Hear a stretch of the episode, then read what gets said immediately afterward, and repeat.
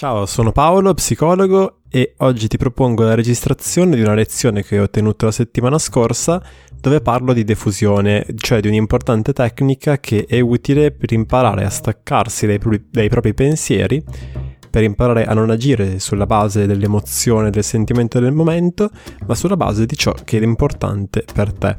Attraverso una serie di piccoli esercizi eh, mantenuti nel tempo è possibile fare una grande differenza. Eh, senza ulteriori introduzioni ti lascio la registrazione, ti invito ovviamente a condividerla, che è un modo bello e gratuito per far conoscere il mio lavoro, condividere questo episodio, il podcast, far sapere che esiste e se vuoi altre informazioni sulla mia attività da psicologo ti invito a visitare paoloperez.it. Ti lascio all'episodio e buon ascolto! Assertività non significa essere persone che urlano con le spalle grosse e che si fanno valere alzando la voce, ma semplicemente avere un pochino più chiaro quello che si sente, quello che si pensa ed essere disposto a mettersi in gioco e a difenderlo con le giuste modalità, che sono modalità che vanno a creare eh, cooperazione con l'altra persona e non hanno lo scopo di prevaricarla, di prevaricarla. Ci sono delle modalità per cui il presupposto è che tu l'altra persona domani la devi rivedere, ok? Perché sei in un posto di lavoro, perché magari ci stai assieme, è un tuo amico e quindi non puoi trattarlo male, proprio perché, come diceva bene Antonio l'altra volta, se tu la tratti male, eh, domani sei a casa, cioè nel senso nessuno si fa problemi a dirti eh, perfetto, arrivederci. Ok, una cosa, beh, voi avete fatto più o meno tutti uno stage, almeno, mi sembra. Uh, ciao, ciao Antonino, ben arrivato. Però una cosa curiosa dei posti di lavoro è che a differenza della scuola dell'obbligo, eh, non ci sono grandi urla o grandi scenate quando fate qualcosa che non va o che non è in linea col profilo dell'azienda. Un giorno come un altro vi ritrovate lì, vi chiamano da parte, vi dicono il suo profilo non è in linea con quello che facciamo noi le auguriamo buona fortuna, arrivederci, cioè senza tante storie, senza tante scenate. Che... Buongiorno, ok, buongiorno. Ehm, quindi conviene imparare ad avere a che fare con gli altri in una maniera che sia costruttiva per entrambi. Il primo passo eh, è prendere consapevolezza di quelli che sono questi pensieri, bisogni e desideri, perché se io non so che cosa voglio, se non so che cosa mi serve per stare bene, no? È per questo che vi ho fatto fare quell'esercizio lunghissimo dove avete elencato tutte le cose importanti, eccetera. E se non so cosa mi serve per stare bene, eh, non saprò riconoscere quando non solo sto venendo trattato meno giustamente, ma quando posso o meno accettare eh, qualche cosa che effettivamente fa per me. Ok? Un esempio molto, molto terra terra. Se mi viene assegnato uh, se mi viene fatta la richiesta di, un, di, di, un, di, prendermi un lavoro in più, un incarico in più, che magari è oggettivamente eh, interessante, ok? Era una roba che magari non mi dispiacerebbe neanche fare, ma che mi toglie quel tempo che mi serve da dedicare ad altre attività, no? legate magari, non lo so, all'esercizio fisico, al tempo passato con persone care, eccetera, che mi servono nell'equilibrio delle cose per stare bene con me stesso, ecco, forse devo fermarmi un attimo e eh, rifletterci prima di dire di sì subito, ok? Uh, se siete persone, questo non l'ho scritto nelle slide, però se siete persone che fanno fatica a dire di no, un trucco è, um, dire, è dire ci devo pensare, ok? Cioè, anziché rispondere un no secco, che magari è una cosa che vi mette molto a disagio, potete prendervi del tempo per riflettere se questa cosa la volete fare oppure no. Una risposta un po' più diplomatica che vi permette di non accettare cose che non volete. Allora, il primo, primo passo è capire un attimo quelli che sono questi bisogni, questi desideri e l'abbiamo fatto. È stata la prima parte del corso che abbiamo fatto assieme per quasi 30, 25 ore, comunque metà, metà, tutti quegli esercizi e, e lì ci siamo. E allora, il primo passo è quello di capire questi bisogni e desideri. Il secondo passo è quello di usare la stessa modalità di auto-osservazione e autoriflessione, abbiamo detto, eh, per capire quali possono essere le proprie convinzioni riguardo al dire quello che pensiamo o al chiedere quello che vogliamo chiedere, ok? Uh, detto in termini un pochino più duri, le convinzioni che ci limitano eh, nel, nel, voler entrare in conflitto con gli altri, dove conflitto non è litigare, mm, conflitto significa semplicemente andare a rompere uno status quo, ok, che magari non funziona, eh, che non ci soddisfa, non ci fa stare bene, ma che va avanti non perché sia, non perché abbia ragione d'essere, ok, non va magari avanti perché effettivamente è funzionale, va avanti magari perché è un'abitudine che si è venuta a creare, ok? Eh, e che quindi non fa bene né a me né alle altre persone che, banal- che banalmente mi stanno intorno. E prendere consapevolezza del fatto che eh, questa cosa non mi va bene è il primo passo per volerlo rompere in un certo senso, però devo anche capire quali sono le convinzioni che magari mi impediscono di fare quella conversazione, di chiedere quella cosa, ok? E ognuno ha le sue. Eh, se le ha, ok? Perché poi magari uno è super assertivo fin da subito, li dica con tutti e se ne sbatte. E tipo, alcune sono, possono essere queste, ok? Eh, qua l'esercizio consiste eh, nel ripensare a una situazione in cui si sarebbe voluto dire qualche cosa o fare qualche cosa e non lo si è fatto e pensare, andare a riflettere su quelli che sono i pensieri che ci sono venuti in mente in quel momento lì. Ok? Quindi, ad esempio, se rispondo male o non sono sempre disponibile, verrò abbandonato, licenziato, rimarrò solo. Eh, gli altri sapranno che sono una persona cattiva che non vuole eh, fare del bene agli altri e, rim- e rimarrò da solo. Parleranno male di me, non troverò mai più lavoro nella vita oppure qui cosa c'è scritto non posso reagire, non sarebbe giusto, è il mio capo, mia madre, oppure è, è, è, malato, è più intelligente, io sono nuovo, non posso esprimere la mia opinione.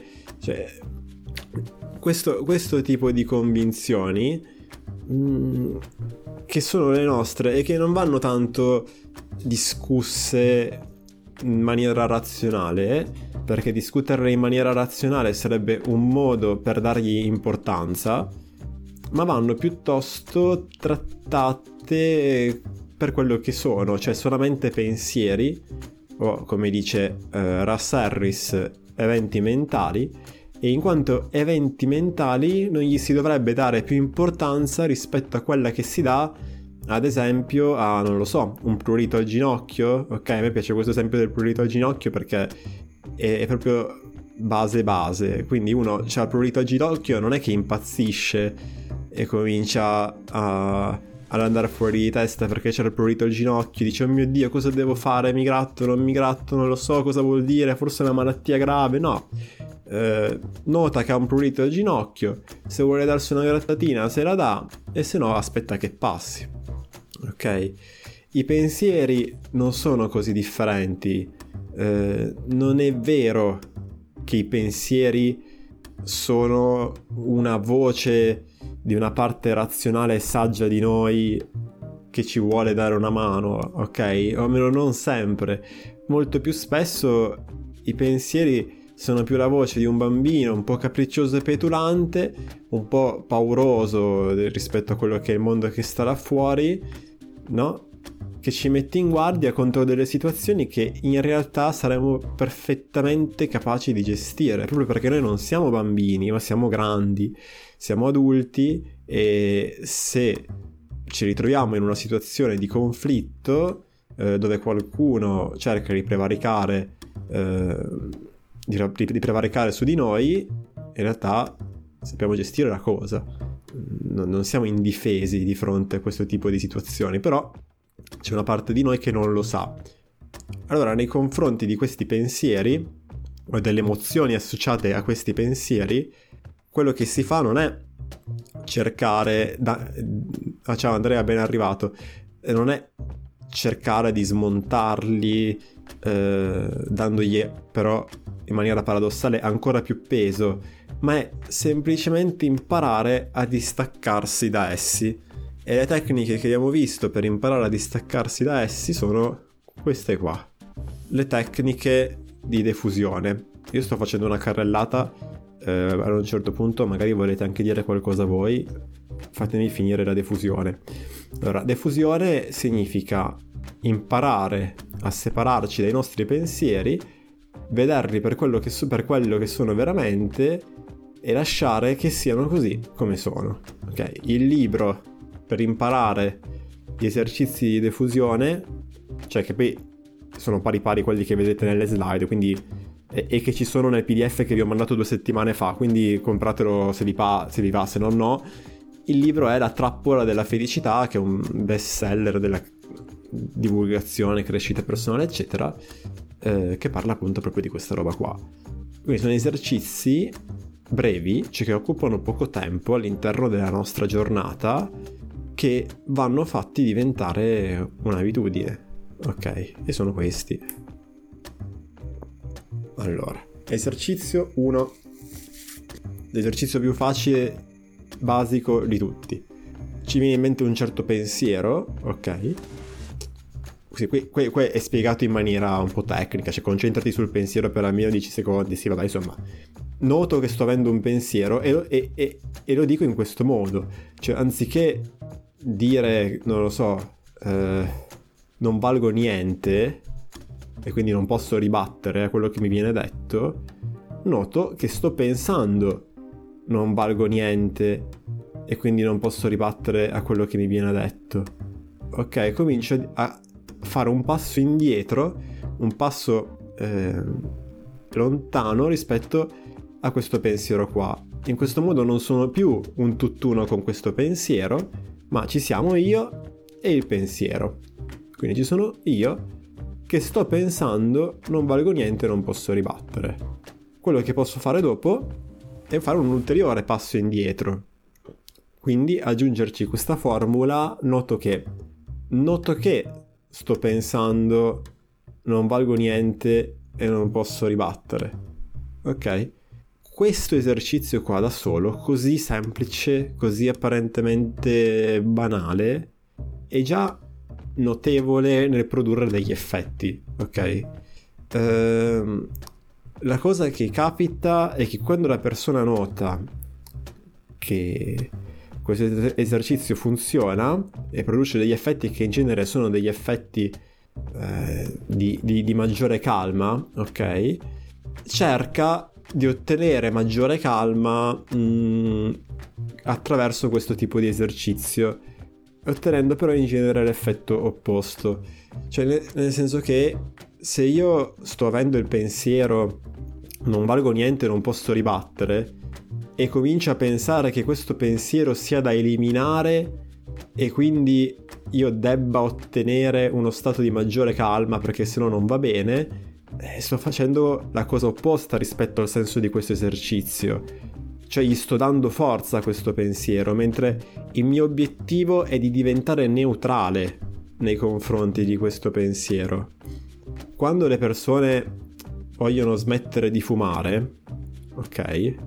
La prima cosa che si fa come, come psicologo non è dire io sono contro il fumo, ma è dire a me il fumo non fa né caldo né freddo. Ok, non me ne importa niente che tu fumi o non fumi. Però tu hai deciso di venire qua perché vuoi smettere. Nel momento in cui io invece di, eh, dicessi eh, il fumo è male perché ti fa venire il cancro, è considerato alle persone che sono vicino a te, che gli fai un danno, e poi i tuoi figli, i figli dei tuoi figli, e poi tu muori e li lasci da soli, tutte queste cose qua, in realtà sto paradossalmente eh, rinforzando il pensiero del fumo, perché come se stessi dicendo continuamente fumo, fumo, fumo, fumo, fumo. Eh, dicevo, nel momento in cui io mi metto contro, eh, nel nostro esempio, il fumo, io quello che sto facendo è semplicemente rinforzare continuamente l'idea di fumo, mentre l'obiettivo è arrivare a non pensarci ok? Cioè l'obiettivo, o meglio, non è arrivare a non pensarci, mi sono espresso male, è far sì che anche quando ti viene in mente il pensiero del fumo, la cosa non ti turba, ok? non sei più preoccupato, mio Dio, eh, mi sta venendo in mente il fumo, quindi vuol dire che forse dovrei fumare, ma non devo perché ho deciso di smettere. No, diventa tipo, ah, to, sto notando che ho il pensiero del fumo. Oppure noto che mi da, che, che, che vorrei prendere in mano una sigaretta e fumarmela, ok? E nel momento in cui comincio piano piano a trattare i pensieri per quello che sono, questi perdono potere su di me grande paradosso eh, di questi esercizi. Un altro simile, ce ne sono poi degli altri, ma non so quanto ha senso dirveli, io comincio con questi, è dare un nome alle tue storie, cioè alcuni di questi pensieri sono ricorrenti, cioè nel senso che più o meno sono sempre gli stessi. Eh, quello che posso imparare a fare è riconoscerli e dare un nome a queste storie, ok? Tipo, toh, ecco la stranota storia del non valgo niente, non posso ribattere. Ah, ecco che mi viene in mente la già tanto vista narrativa del film del sono nuovo e non posso chiedere un giorno di ferie per andare al matrimonio, che ne so, di mia sorella, che è una roba che capita una volta nella vita, mettiamo. Eh, cose così. Ok, quindi utilizzare la formula. Ah, questa è l'arcinota storia del non valgo niente. Tutte tecniche per prendere distanza rispetto a quella che è quello che pensiamo. E poi ce ne sono degli altri di esercizi che consistono di nuovo nell'utilizzare la capacità attiva eh, di modificare i nostri pensieri per prenderne distanza. Ad esempio, no? a volte la nostra mente produce dei ragionamenti molto autosvalutanti su di noi, no? Eh, perché magari abbiamo fatto una cosa che non ci è piaciuta e anziché semplicemente osservarsi come abbiamo imparato l'altra volta e dirsi ho fatto questa cosa che non mi è piaciuta la prossima volta farò diverso agirò meglio cioè per quello che abbiamo fatto l'esercizio sui valori no? per sapere se sono in rotta oppure no cominciano, le persone magari cominciano a essere ipercritiche nei confronti di loro stesse. Ecco che non ne faccio mai una giusta, ecco che, che ho sbagliato di nuovo, ma non è possibile che io sia sempre al punto di partenza eh, nonostante mi impegni sempre. Insomma, ognuno è molto bravo, eh, è un esperto di quando si tratta di, di buttarsi, buttarsi merda addosso, no? Allora, quando capita questa roba, una cosa che si può fare molto facile è cominciare a prendere questa cantilena che è in testa e trasformarla in una canzoncina. Cioè, ad esempio, prendere questo meraviglioso pensiero autosvalutante e ripeterselo in testa con, come, come dire, con la melodia in sottofondo di tanti auguri a te. Ok? Quindi, eh, non lo so, diventa una cosa... Ovvio, l'idea è proprio quello di renderlo una cosa ridicola eh, quindi diventa non valgo niente, eh, non valgo niente, non valgo niente, così, no? Eh, in questo modo, di nuovo, si cominciano a... L'idea è sempre quello di diventare neutrali eh, rispetto ai pensieri che ci vengono, cioè di staccarci da quest'idea che se io penso una cosa, allora vuol dire che io debba fare o dire o agire in un certo modo perché sono assolutamente vincolato a quel pensiero lì. Ok?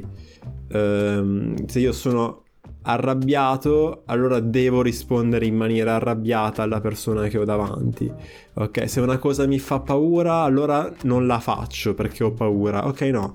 L'obiettivo è prendere distanza da, queste, da tutte queste modalità. Un altro esercizio è quello di vedere i nostri pensieri stampati su tela, su una maglietta, su una cartolina, tatuati sulla schiena di un motociclista, cioè sempre in modo buffo, ridicolo, però attenzione, mai sarcastico. Ora si registrerà la conferenza. Ecco, cioè, ci, hanno, ci hanno ascoltato dall'alto, ora si registrerà la conferenza. Mai sarcastico. Uh, mai sarcastico perché sarebbe svalutante nei nostri confronti e di nuovo andrebbe a dare potere a dei pensieri dai quali noi vogliamo distaccarci.